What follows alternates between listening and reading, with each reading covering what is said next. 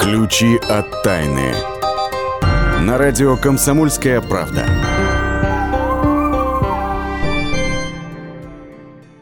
Здравствуйте, это «Ключи от тайны». У микрофона Наталья Андреассен. И сегодня задалась таким вопросом, каким образом, по каким, собственно, признакам можно еще, ну, скажем, в моем возрасте, а еще лучше в юности, понять, что тебя ждет в старости. Ну, ведь правда любопытно нам, какая старость нас ждет. Вдруг там болезнь Альцгеймера какая-нибудь или еще какая напасть. Что сказать, ну что сказать, устроены так люди, желают знать, желают знать, желают знать, что будет. А Ярослав Коробатов, заведующий отделом науки «Комсомольской правды», не просто желает знать, но он уже в курсе, каким образом узнать, что будет. Не правда ли, Слава? Привет. Здравствуйте. Ну и, как я понимаю, достаточно просто про, по, поизучать, проанализировать сочинения, которые мы пишем в детстве. Да, совершенно верно. Такая простая мысль, казалось бы, не совсем очевидная, но, тем не менее, она основывается на многолетнем и очень серьезном исследовании ученых университета Миннесоты под руководством профессора неврологии Дэвида Сноудена. Он изучал группу из шестисот семидесяти восьми католических монахинь. Ну, почему монахини? А да, дело в том, почему? Что для ученых это очень интересная группа. То есть, если вы хотите узнать, как работают механизмы наследственности, гены, вот, то ничего лучше монахинь вы не найдете. Они живут в одном и том же помещении, питаются одной и той же пищей. А, то есть одни и те же условия. Ну, все одни и те ага. же условия, да. И, соответственно, вы лишний фактор убираете и смотрите, а что же на самом деле влияет вот на такие вещи, как продолжительность жизни и качество жизни в пожилом возрасте. И вот они начали изучать вот этих вот дам. Они были уже в преклонном возрасте. Исследование началось в восемьдесят шестом году. Делали много медицинских исследований. Вот, монахини завещали свой мозг для изучения после своей смерти. Вот, но важно было понять, что же было в самом начале. Вот, искали всякие архивные данные и случайно наткнулись на автобиографические сочинения вот этих монахинь, которые они писали в юности при вступлении в орден. Так. И, получив вот этот документ, медики тут же пригласили лингвистов, которые начали с разных сторон изучать эти сочинения. Пришли к совершенно поразительным выводам. Значит, ну, например, оказывается, что исследование эмоциональной насыщенности текста способно дать ответ, сколько лет вы проживете. То есть, чем более эмоционально насыщен, тем меньше ты проживешь. Нет, наоборот, больше, больше, больше, больше, больше. А вот смотри, а ну что такое эмоциональная пожалуйста. насыщенность? Это вот э, они искали слова в тексте там счастье, любовь, надежда, uh-huh. ну это позитивно а, окрашенные. Вот, э, ну, э, негативно окрашенные, это там, соответственно, печаль, страх, смятение, стыд и так далее. И то, и другое эмоция. А, Какие и то, и другое эмоции, но одни того, позитивные чтобы... эмоции, а другие негативные. И вот выяснилось, что э, те э, женщины, те э, монахини, которые э, ну, максимально э, насыщали свой текст позитивными эмоциями, они живут в среднем где-то на десять-четырнадцать лет дольше, нежели э, те, которые предавались грусти и печали. О, какой интересный вывод. Мне очень нравится. Вот смотри, я позитивно допустим, настроенный человек. Э, образцы, э, об, образцы текста, да? А вы сравниваете, я обращаюсь к читателям, вы сравниваете с тем, что вы писали в свое время. Вот э, сестра Сесилия О'Пейн написала в тысяча девятьсот тридцать втором году. «Моя жизнь началась с того, что Бог благословил меня бесценным даром. Минувший год в колледже Нотр-Дам был очень счастливым. И теперь я с надеждой и радостным нетерпением жду, когда же я облачусь в благочестивой одежды Святой Девы и смогу вести жизнь, преисполненную божественной любви». Браво, Слава! Да. Я чувствую, ты проникся. А, вот. а для сравнения... сочинение Маргарет Доннелли, это другой сестры. Это, образец, это уже образец ну, низкого содержания, невысокого содержания вот, эмоциональных позитивных эмоций. Ну, давай. Она пишет, ну, мы все знаем, я родилась двадцать шестого сентября тысяча девятьсот девятого года.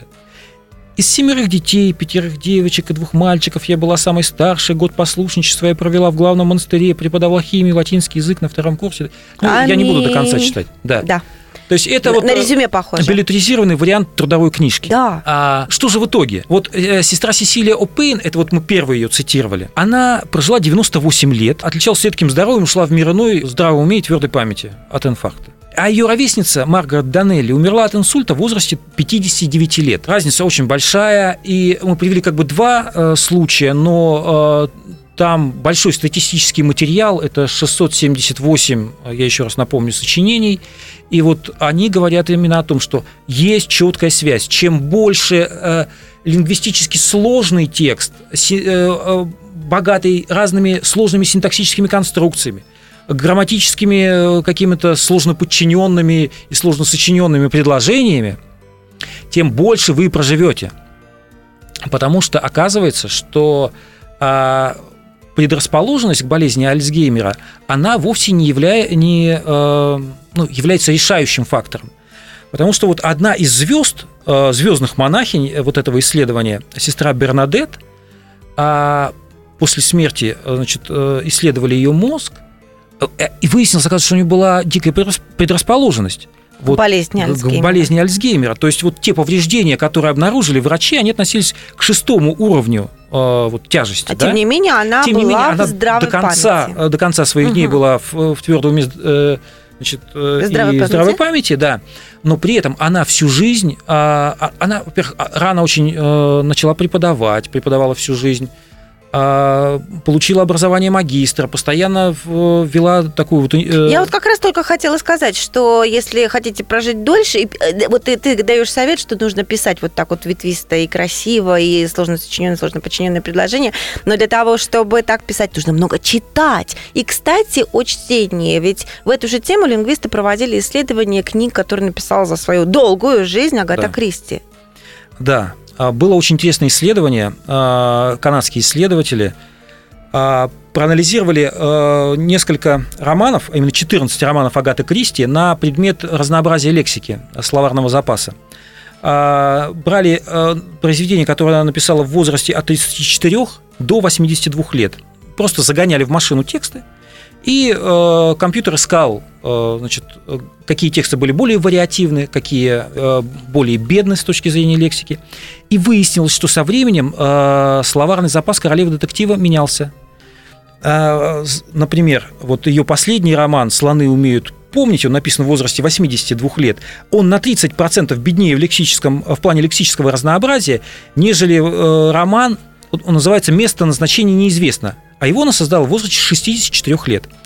Вот э, на основании этого исследования ученые сделали вывод, что на самом деле у Агаты Кристи э, была болезнь Альцгеймера, она прогрессировала, но тем не менее вот ее литературный труд, чтение, постоянные интеллектуальные упражнения, они практически снивелировали, свели на нет вот этот страшный недуг, и вы можете э, совершенно спокойно и с полной уверенностью, что это работает, пользоваться вот, э, опытом католических монахинь, опытом э, Агаты Кристи и жить в старости, в общем, достаточно шикарно и качественно. Да, и долго, и качественно, то чтобы эти две вещи обязательно совпадали. Подытоживая наш разговор с Ярославом, хочется еще раз подчеркнуть, учитесь писать грамотно, интересно, разнообразно.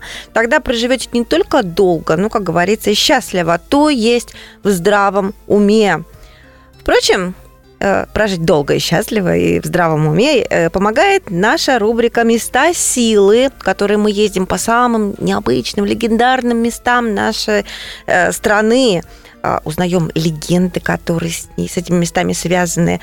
Вот, собственно, в одно из таких мест мы отправляемся с вами. В следующей части программы отправляемся на Урал, к камням Полюд и Ветлан, и выясним, почему туда ездят не просто так, а за решительностью. Услышимся через несколько минут. Ключи от тайны.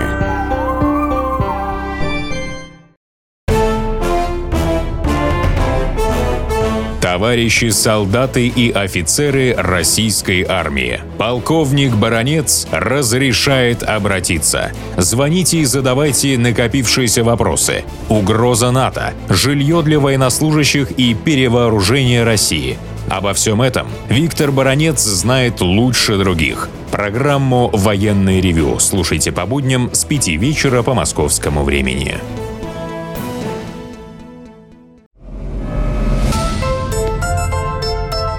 Ключи от тайны.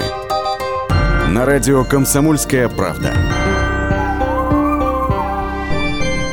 Здравствуйте всем, кто присоединился к нам и собирается подбирать ключи от разных тайн. Вместе со мной Наталья Андреассен. Мы отправляемся сейчас в нашу рубрику «Места силы». Места силы. В этот раз едем на Урал. И не просто так, а конкретно к камням, которые называются Полюд и Ветлан. Это примерно четыреста километров от Перми. Причем не просто так поедем. Если вам не хватает вот именно решительности в жизни, прямая дорожка вам именно туда. А вот почему, узнаем у исследовательницы мест силы Ксении Колесовой. Ксения, здравствуйте. Наталья, сегодня мы с вами отправляемся в одно из красивейших мест Северного Урала. Это Ветлан и Полюд. Вот так называется наше место силы, куда мы путешествуем. На самом деле, я туда только планирую реально съездить, потому что вот вернулась недавно из с Кавказа и поняла, что нужно что-то такое более суровое, более такое посетить, не такое расслабляющее, чтобы собраться на предстоящий год. Это около четыреста километров от Перми. И э, очень красивая дорога, красивые раска- раскидистые деревья, сосны. И местные жители как раз называют эти горы священными, а, поскольку здесь рождаются легенды, поскольку здесь обитают а, духи гор, поскольку здесь можно обратиться со своими мыслями и желаниями. И главное, подняться по большой деревянной а, лестнице а, на Ветлан. Крутая очень лестница ведет, и посмотреть на все это великолепие с высоты, с вершины небольшого такого плато, откуда открывается прекрасный вид, который захватывает дух. И вот есть такая очень интересная легенда. Когда-то много лет назад жили два брата-богатыря. Одного звали Полюд, другого Ветлан. И были они красивые и стройны. И вот повстречалась им красная девица. И назвалась она Вишера, дочь уральских лесов и гор. И богатыри предложили с ними дружить. Ей сказали, что они никому ее в беду не, не, не дадут. И вот стала она с ними дружить, но один полюбил Вишеру, и другой полюбил Вишеру. И вот Ветлан и Полюд стали друг с другом спорить. И развернулась невероятная битва. И бились они. И оба-то они были красавицы по сердцу. И разрыдалась красавица, и бросилась к ним в ноги. И говорит: прекратите этот бой. А они ее не послушались. И так и превратились. Раздался гром. И так и превратились Ветлан и Полюд в такие две скалы. А между ними быстро быстрой рекой потекла Вишера. Вот такая коротко легенда гласит, рассказывают здесь такую легенду. Ну а почему люди стремятся сюда? Потому что здесь как раз набираются сил, как раз здесь обретают, как по, по мнению местных жителей, обретают большую силу люди для дальнейших действий, для серьезных шагов, для серьезных каких-то решений. И преодолевая себя, вы здесь обретете ясность ума и решимость. Поэтому рекомендуем отправиться прямо сейчас, хоть тру- путь будет трудным достаточно, нелегким, но а, то, что вы наберете сил и посмотрите очень красивые пейзажи, мы гарантируем вам. Ксения, спасибо большое. Ну а теперь давайте вернем в студию нашу рубрику «Бабушкин оберег» на смену сундуку шамана. Бабушкин оберег. Пошаманили, как говорится, и хватит, а с наступлением холодов обостряются какие-то болячки, какие-то, не знаю, ну, неприятные ощущения в организме. А кто, кроме бабушек, лучше всех знает, как с ними справиться народными средствами?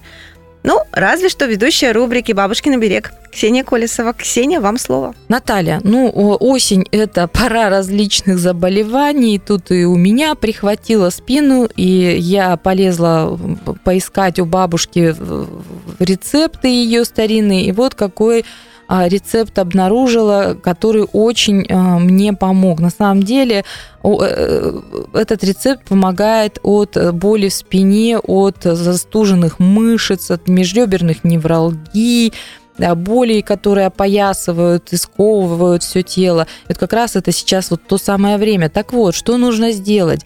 Достаточно взять плотную хлопковую ткань, терку, черную редьку и пленку.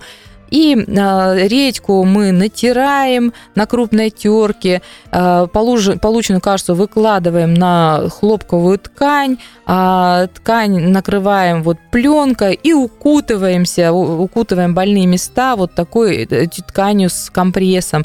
И еще чем-нибудь тепленьким, шалью, шарфом оборачиваемся. И до ощущения сильного жжения держим такой э, компресс на больных местах. А, и затем снимаем компресс и аккуратно влажной салфеткой протираем, если сок редьки проник на тело. И процедуру можно повторять один, а то и два раза в день и до полного выздоровления, пока все болевые ощущения не пройдут.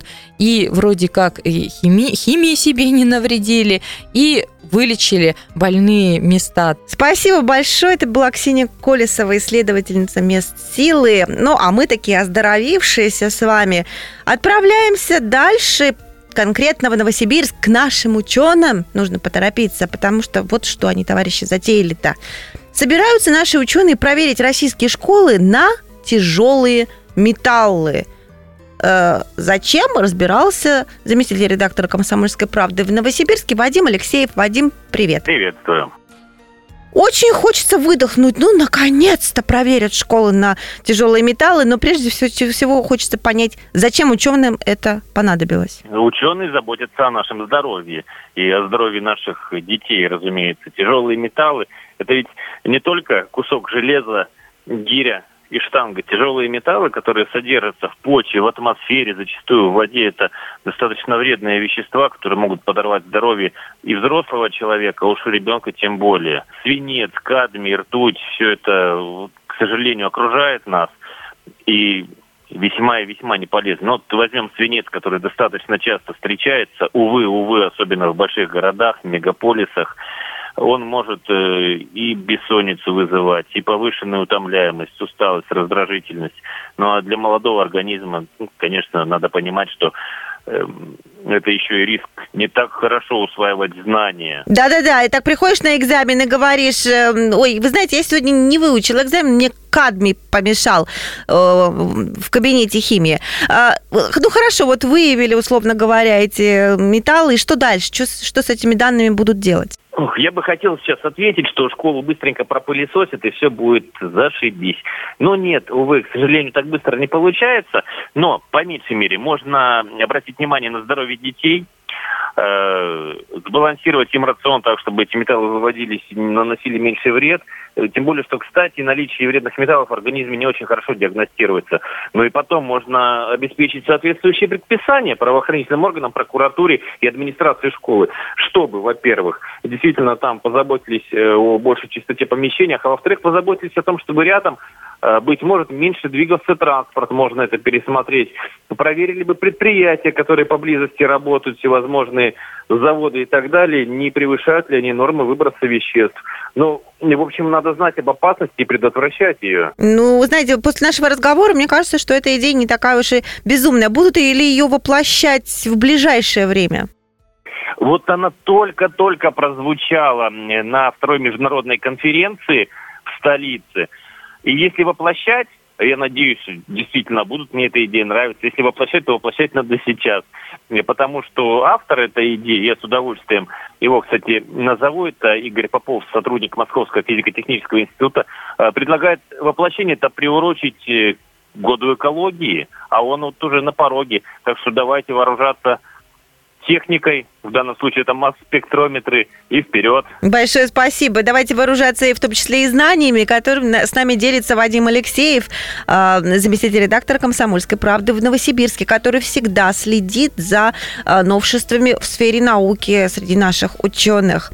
Ну что ж, мы сейчас прощаемся ненадолго и вернемся в эту студию через несколько минут уже вместе с Владимиром Лаговским, нашим научным обозревателем, чтобы выяснить, почему люди воруют с работы, почему они врут и как часто врут в течение дня, и кто чаще, мужчины или женщины, и много-многое другое, крайне интересное и важное для знания. Ключи от тайны.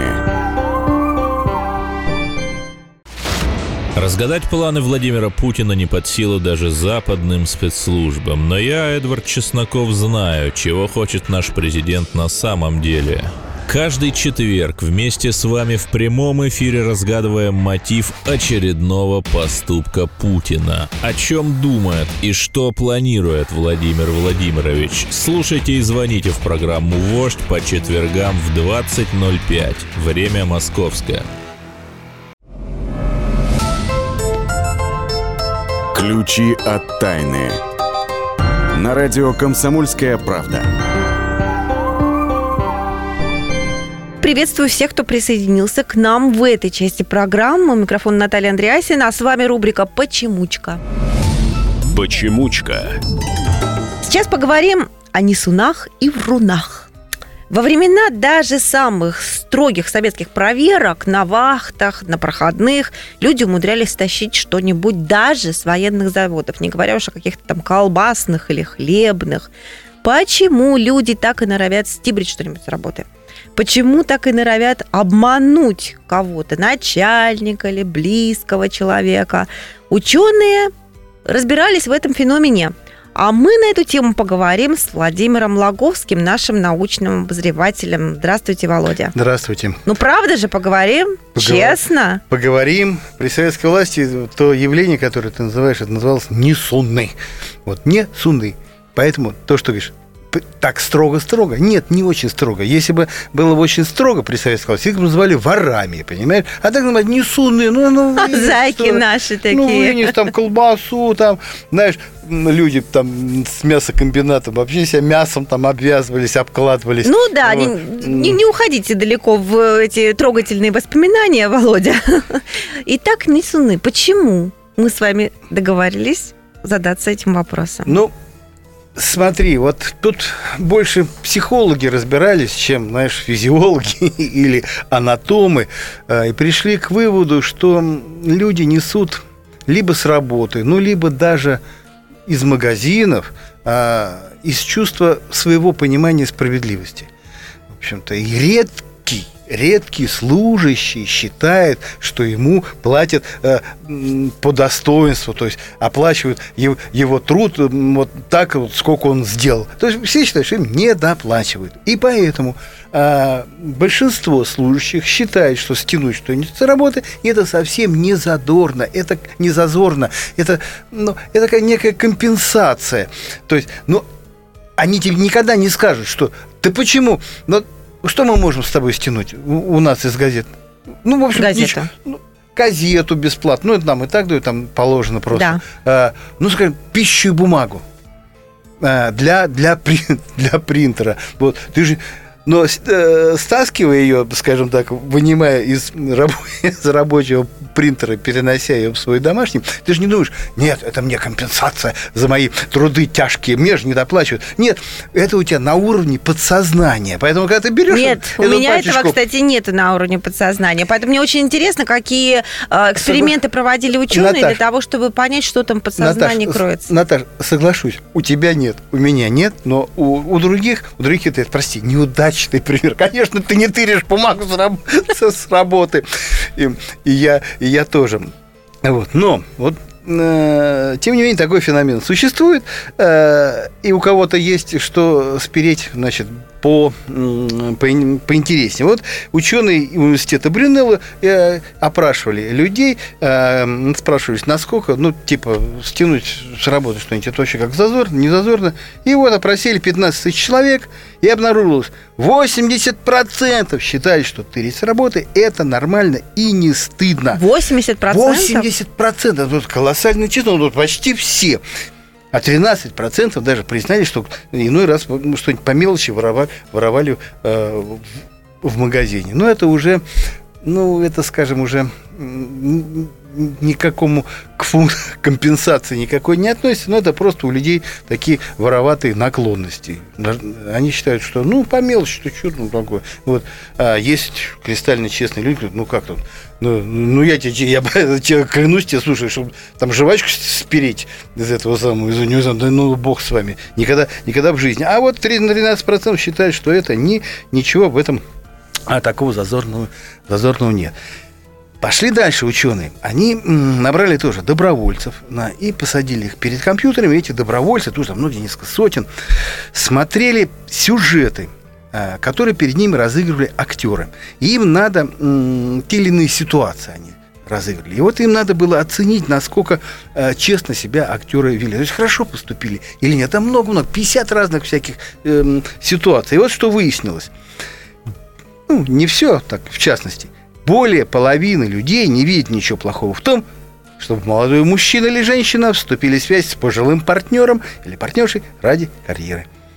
Столько же готовы ради богатого наследства вести себя, как Евгений Онегин с дядюшкой, знаешь, там подушки поправлять и думать, когда же черт возьмет тебя. Нет, не надо, ты что, половину считает? На, а что, нормально, нормально. Вот.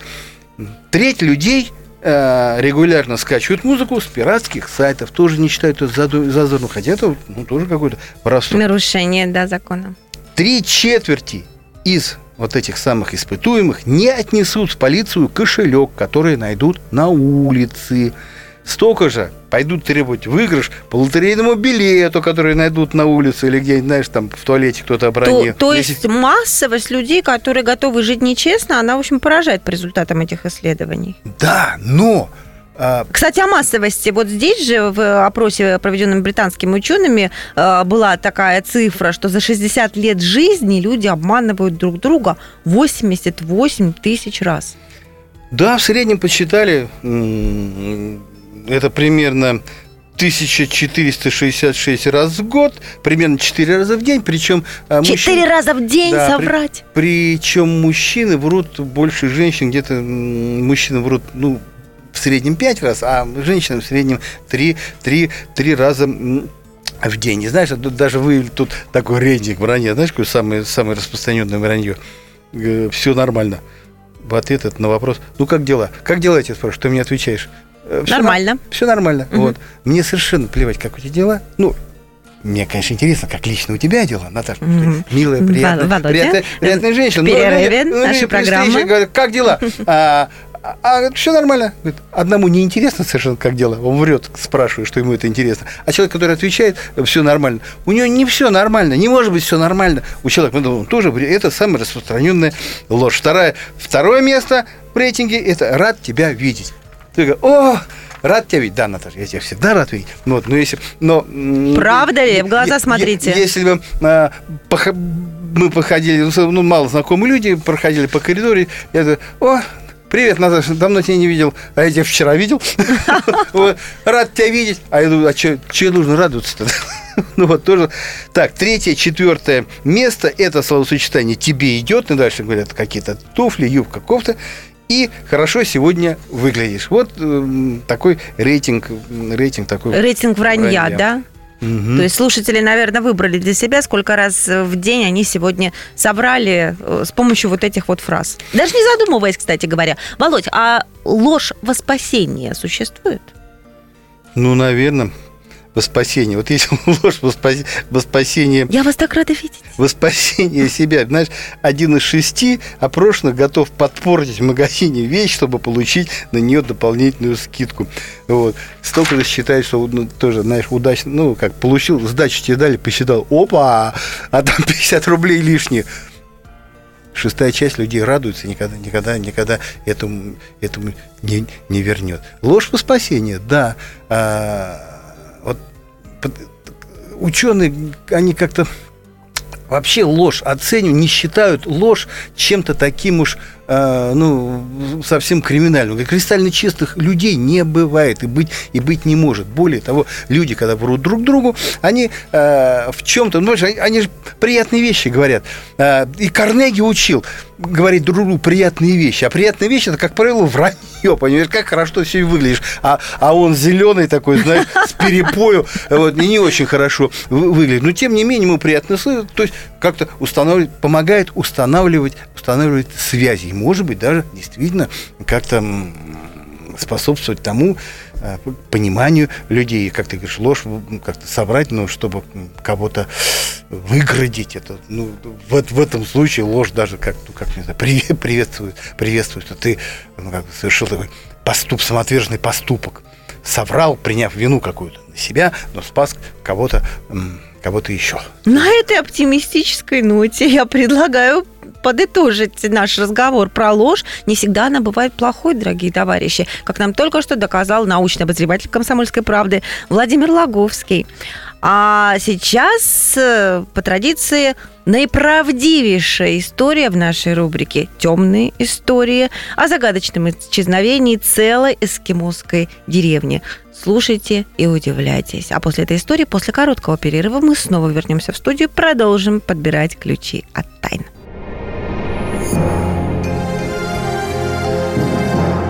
«Темные истории» на радио «Комсомольская правда».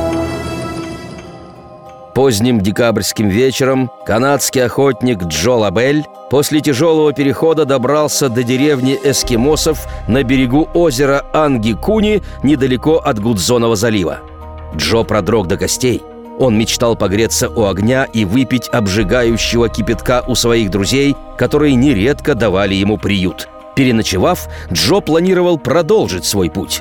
Однако, к удивлению охотника, в деревне не было ни одной живой души.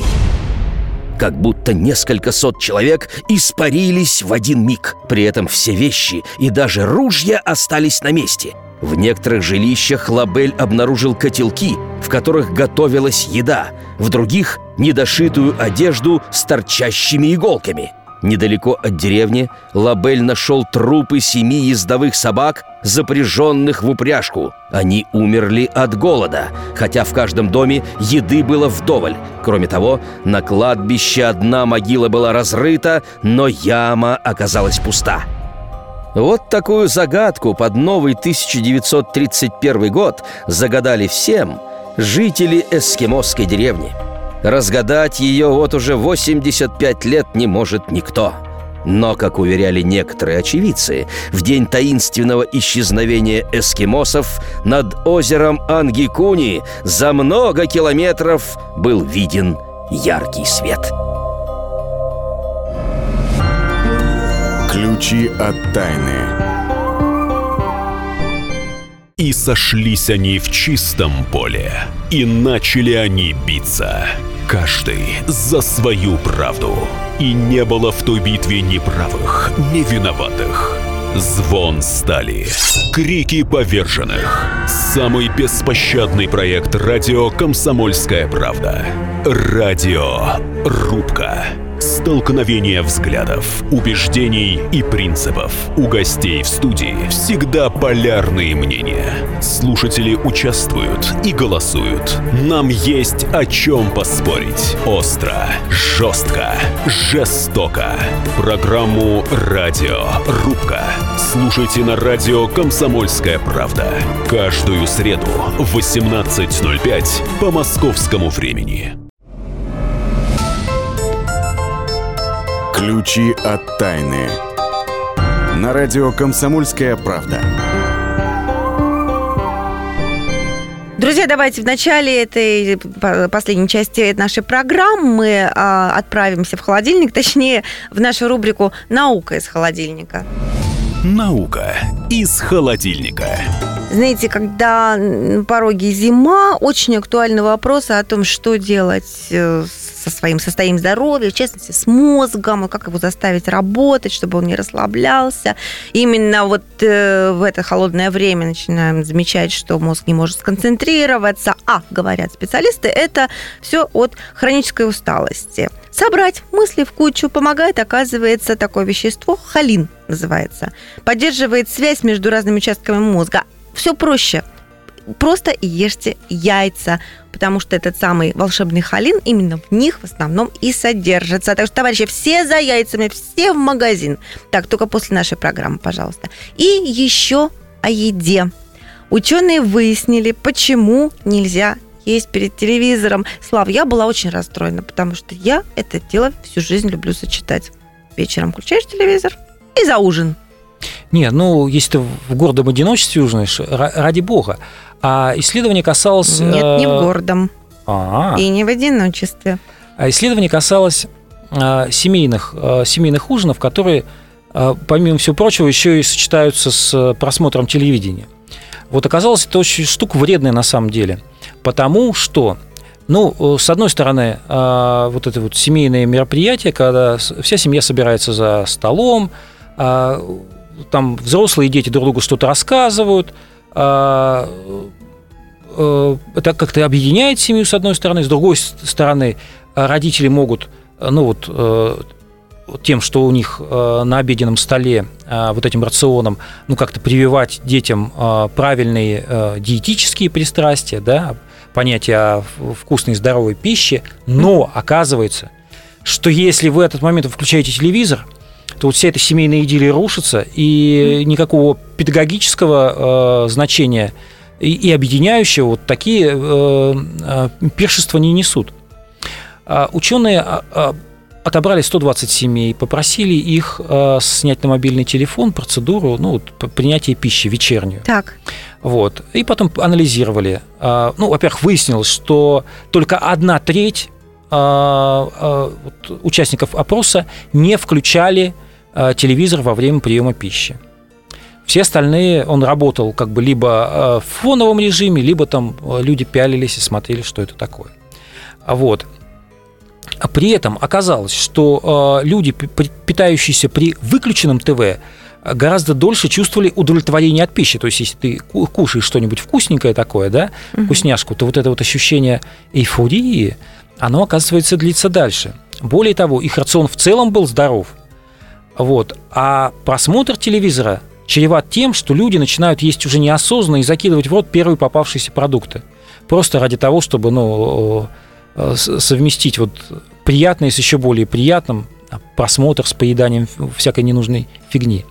Вот, с этим нужно быть очень внимательным. Слав, совет понятен. Ну что ж, а вообще хочу сказать, лучше не телевизор, лучше книжки читайте, потому что книжки, они не только нас развивают, но порой помогают раскрыть некие тайны, как, например, недавно ученым помогли раскрыть тайну э, смерти Булгакова. Ну, скорее, не, не то чтобы тайну, а восстановить картину последних дней великого писателя. Международная группа ученых под руководством профессора Пьера Джорджа Оригетти исследовала сто семьдесят страниц рукописи «Мастера и Маргариты». Мы знаем, что уже смертельно больной писатель, у него было тяжелое заболевание почек, диктовал эти рукописи. Вернее, эти последние, последнюю часть романа своей супруги, часть частично он редактировал, и выяснилось, оказывается, что он испытывал жуткие страдания, потому что последние восемь страниц, они были, на них нашли следы морфина, это обезболивающее, которое применяется вот, у, боль, у безнадежных больных, и нашли э, биологические следы э, бактерий, которые свидетельствуют о том, что э, это действительно была... Э, та, э, диагноз был верен, и э, вот смертельная болезнь почек э, у Булгакова действительно существовала. Вот. Э, была версия, что это, может быть, э, э, следы не принадлежат не Булгакову, а там, сотрудникам эн ка вэ дэ, которые там, арестовывали рукопись, но в итоге... Э, сопоставили, сопоставив вот биологические данные, исследователи пришли к выводу, что они принадлежат никому иному, как Булгакову. И вот для почитателей романа открывается, в общем, ну, достаточно драматическая картина того, как вот этот остроумный, яркий, блистательный роман дописывался уже человеком смертельно, смертельно больным, больным, который испытал страшные мучения.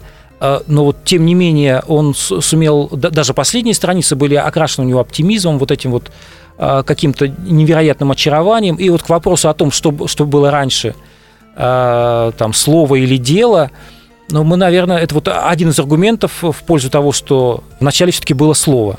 А что было раньше, человек или обезьяна? А, У меня вот такое ощущение. Да, это действительно очень интересный вопрос. Исходя из того, что э, недавно в Аргентине постановил суд, что самка-шимпанзе, которая несколько лет провела в одиночестве в клетке зоопарка, имеет законные права, прям как человек, да, и должна быть отпущена на свободу. Да.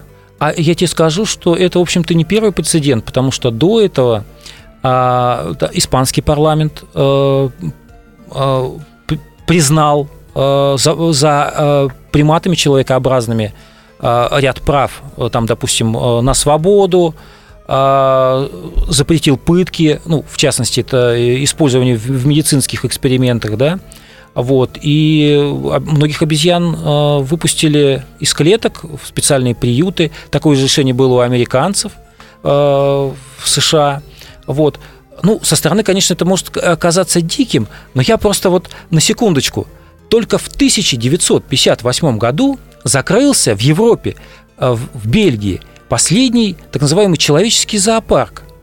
Человеческие зоопарки, это были, ну, такая вот не очень приятная, наверное, страница в истории человечества, когда там устраивались, ну, поселения э, разных малых народностей, э, там, людей, которых представляли как дикими, первобытными и так далее. Это вот там племена Африки, Крайнего Севера и так далее, и так далее. То есть совсем еще недавно за решетками зоопарков сидели люди. Вот, сейчас люди... Сейчас мы дошли до того, до что того, выпускают что... обезьян. Выпускают говорит обезьян. Ли это о том, что, но, кстати, доказано, что обезьяна настолько умна, как человек, поэтому но, кстати, может пользоваться вот теми же правами? Поразительные... Поразительные видеокадры можно посмотреть, кстати, на нашем сайте в том числе, того, как обезьяны пользуются орудиями труда. В частности, они как лов... удочками ловят водоросли.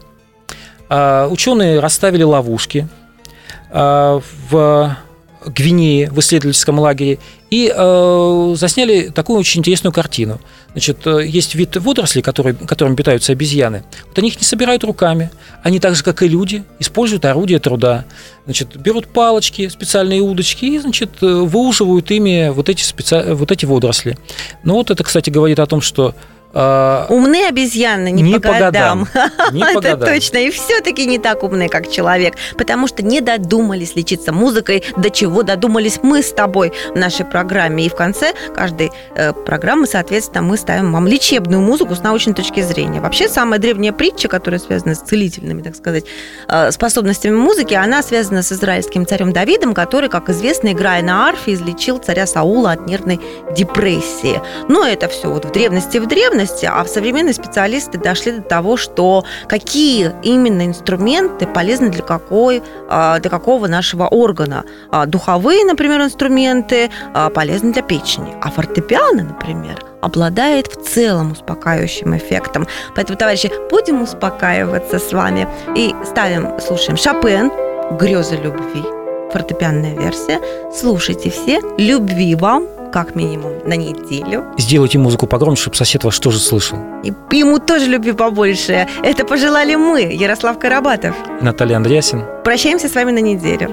Всего доброго. Пока.